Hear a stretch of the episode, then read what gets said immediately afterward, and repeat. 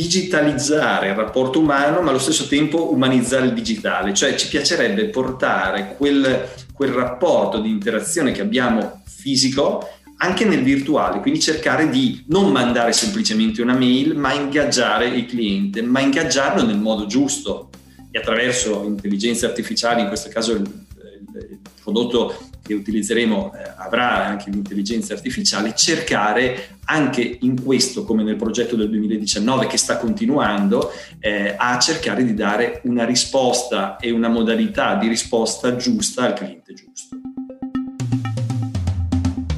Buongiorno a tutti, sono Luca Moroni, giornalista di Markup e GDO Week. Questo è Markup Tech, il podcast in cui raccontiamo come digitale e innovazione stanno trasformando il retail.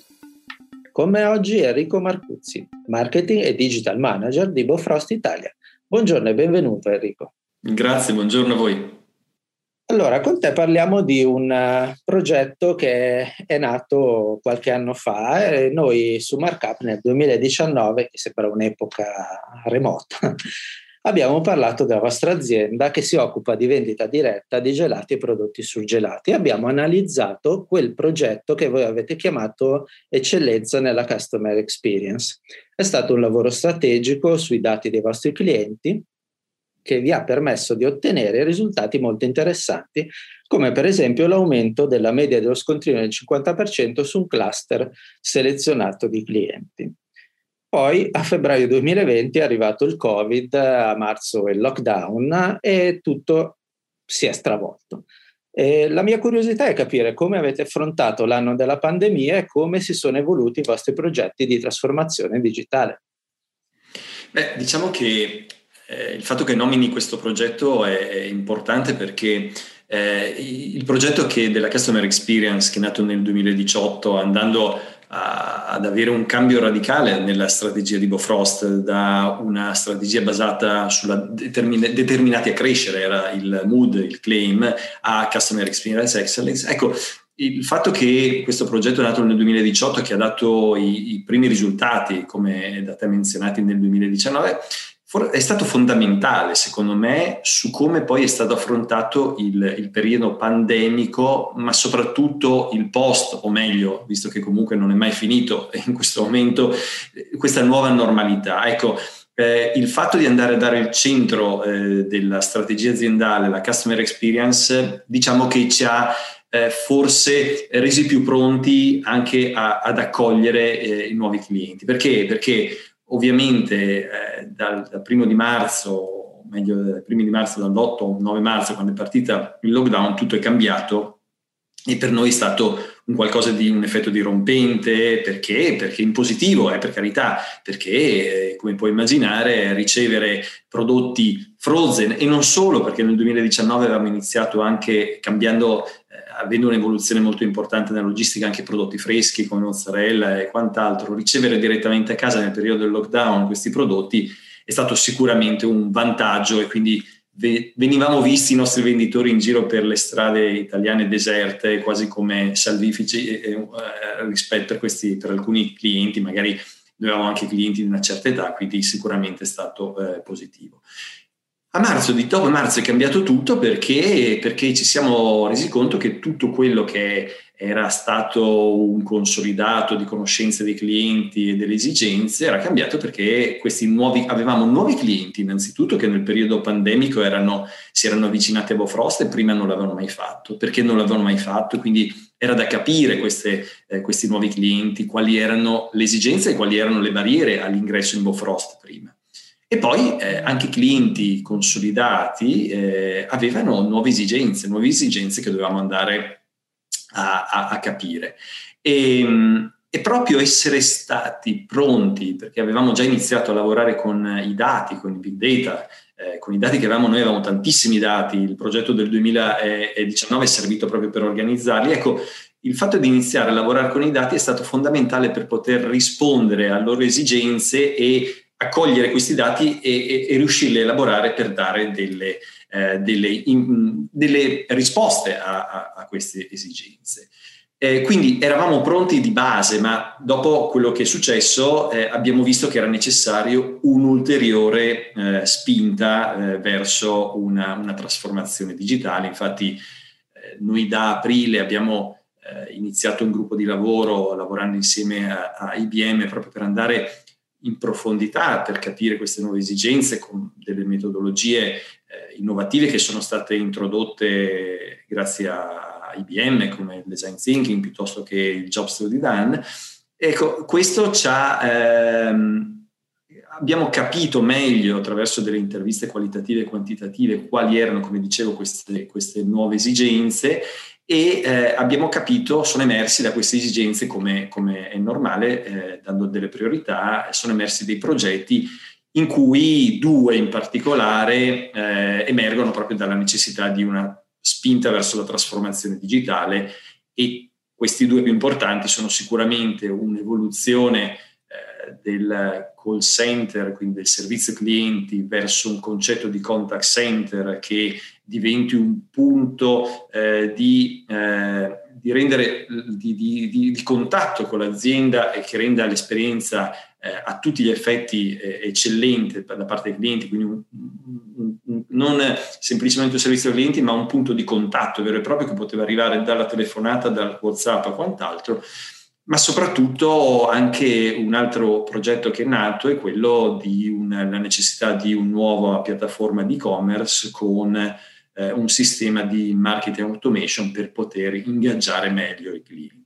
Voi avete mh, principalmente tre canali di vendita, il vostro autista che, che, arriva e porta i prodotti nelle case dei vostri clienti, il call center, come dicevi, e il sito di e-commerce. Eh, il mio interesse è capire come si è evoluto il loro peso nel corso dello scorso anno e appunto tu mi hai accennato dei progetti del 2021, se me ne puoi parlare un po' più nello specifico.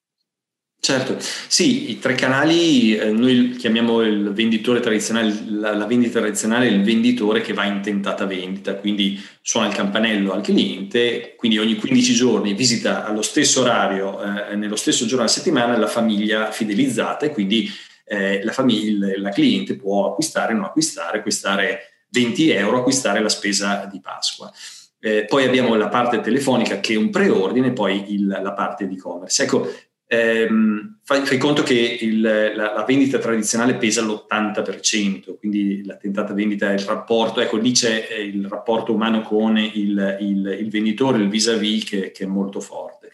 Fai conto che eh, prima, a febbraio del 2019, abbiamo chiuso l'anno commerciale, eh, del 2020, scusami, febbraio del 2020 abbiamo chiuso l'anno commerciale perché chiudiamo a, a febbraio l'anno commerciale e avevamo un peso dell'e-commerce appena dello 0,5-0,6%.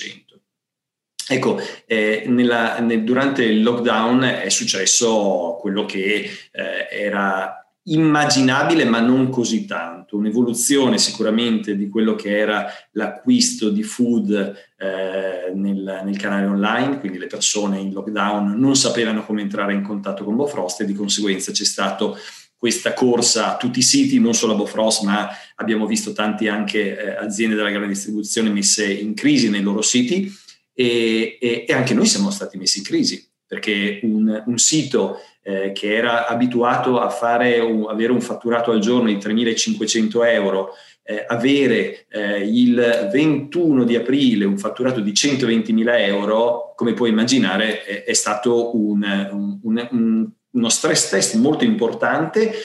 che in certi momenti abbiamo perso perché il sito non era fatto per, per questo. Quindi eh, da un lato l'azienda si è resa conto che il canale che valeva 0,5% prima e quindi era sempre un po' il fratello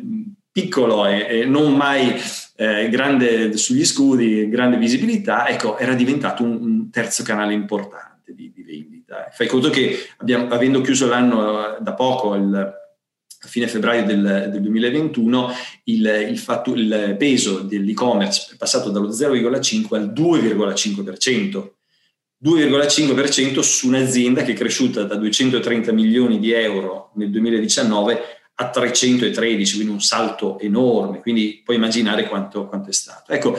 Eh, quindi ci si è resi conto dell'importanza di questo canale per eh, andare a dare una risposta a dei clienti che non, non, volevano il canale tradizionale o telemarketing oppure non sapevano entrare in contatto con, non riuscivano a entrare in contatto con questi canali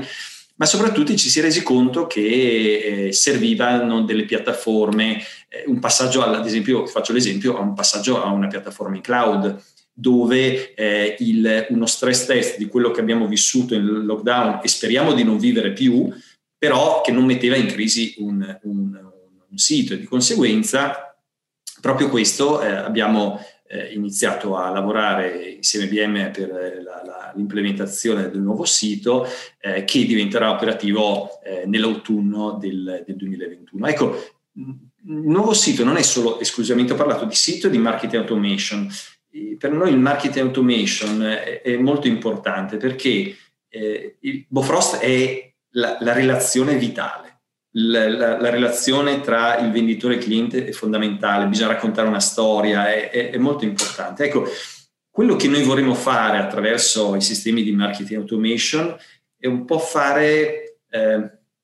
digitalizzare il rapporto umano, ma allo stesso tempo umanizzare il digitale, cioè ci piacerebbe portare quel quel rapporto di interazione che abbiamo fisico anche nel virtuale, quindi cercare di non mandare semplicemente una mail, ma ingaggiare il cliente, ma ingaggiarlo nel modo giusto e attraverso intelligenze artificiali, in questo caso il, il, prodotto che utilizzeremo eh, avrà anche l'intelligenza artificiale, cercare anche in questo, come nel progetto del 2019 che sta continuando, eh, a cercare di dare una risposta e una modalità di risposta giusta al cliente giusto. Ecco, torniamo un attimo a quel progetto di cui abbiamo parlato all'inizio. Voi raccogliete dei dati e poi questi dati si devono analizzare ovviamente eh, tutti i tool di intelligenza artificiale sono molto importanti, però eh, la mia curiosità è, avete introdotto una figura di data scientist all'interno della vostra azienda? Sì, l'abbiamo introdotta alla partenza del progetto nel 2018. Diciamo che quando abbiamo iniziato a lavorare que- su questo progetto della clusterizzazione dei clienti, rendendoci conto dell'importanza eh, del, del dato e dell'analisi del dato, ma anche eh, del, sua, del, suo mantenimento, della sua pulizia del dato, ci siamo resi conto subito che era necessario avere un data scientist all'interno dell'azienda. Non potevamo andare eh, a chiedere eh, all'agenzia esterna o a chi per esso, eh, a una società esterna, di andare una volta all'anno ad andare a far girare il motorino di, eh, di, di analisi statistica. No, non era quello l'obiettivo e, e, e, la scelta è correttissima perché, perché vediamo che tutta la parte di analisi dei dati, di clusterizzazione, diciamo che eh, sono anche molto sperimentale, si va a cercare magari strade sbagliate. Ecco, mh, per questo è importante che il data scientist sia all'interno dell'azienda, perché deve conoscere alcune meccaniche, deve con- cioè anche eh, proprio eh, solleticare la fantasia di andare a trovare delle relazioni nascoste. Ecco, devi conoscere l'azienda, non può essere semplicemente un schiacciare un bottone e eh, far andare avanti un, un algoritmo statistico. Ecco, per quello noi dal 2018 abbiamo introdotto eh, un data scientist che attualmente sta continuando a lavorare sul pacchetto statistico attraverso modelli statistici facciamo girare la clusterizzazione ed è costantemente mantenuta. Bene Enrico, siamo arrivati quasi alla fine di questo podcast. La mia ultima domanda è cosa vedi nel prossimo futuro? Ah, difficilissima, questa è la domanda che già è difficile in tempi eh, passati, poi in questo momento è, è ancora più difficile. Allora, sono suggestioni, io veramente adesso non ho la, nessuna la, la, sfera magica, però quello che vedo o forse mi piacerebbe che, che, che fosse, è, è, mi piacerebbe vedere un'evoluzione della, eh, della società. Eh, ad esempio, ti faccio l'esempio, eh, questo famoso smart working, alcune aziende 100% smart working, alcune aziende no. Ecco, io no, credo che la verità sia un po' nel mezzo, cioè per me un'evoluzione della società è capire che lo smart working probabilmente non è la soluzione al 100% e togliere tutte le relazioni, ma allo stesso tempo eh, insegnarci che forse eh, c'è la possibilità, magari se devi accompagnare i figli al dentista, di poter lavorare da casa senza dover andare a fare le corse o andare a fare un viaggio fino a Milano per un'ora di eh, riunioni. Tu fai conto che noi siamo a Pordenone, quindi è capitato di fare viaggi eh, per andare a Milano per un'ora di riunione. Ecco, in questo un'evoluzione. Sicuramente quello, eh, eh, nuovi modelli di consumo più consapevoli, forse anche più etici, legati forse al territorio italiano, alle piccole realtà, credo che, spero che ci sia questa consapevolezza. Sicuramente l'online nel food, ecco, quello è stato sdoganato. Noi ti avevo detto dei numeri, adesso non stiamo fatturando 120.000 euro al giorno, però siamo passati rispetto al pre-Covid a un fatturato di 5 volte superiore. E questo è un residuo secco che dimostra che comunque qualcosa è cambiato, nella, che va oltre l'emergenza, perché adesso al supermercato ci vai con la mascherina, col gel, ma ci vai. Il delivery sicuramente sì, non per tutto, adesso è esasperato, ma sicuramente sì, e, e poi comun- l'importanza di comunicare nella maniera corretta, l'avevo detto prima, per noi è fondamentale, cioè per noi il punto fondamentale è la relazione umana e, bisogna farla vivere anche in altri canali, che può essere l'online o, o, o quant'altro. Ecco, queste sono, spero di aver azzeccato qualcosa, fra un anno magari ci sentiamo e vediamo, però queste sono previsioni. Assolutamente, sono suggestioni molto, molto interessanti, anche noi le stiamo seguendo, alcune di queste molto da vicino e quindi sì, magari ci sentiamo quando lancerete il, il vostro e-commerce e andremo un po' a studiarlo. Quindi ti ringrazio per aver partecipato a questa puntata di Markup Tech e alla prossima. Grazie a tutti.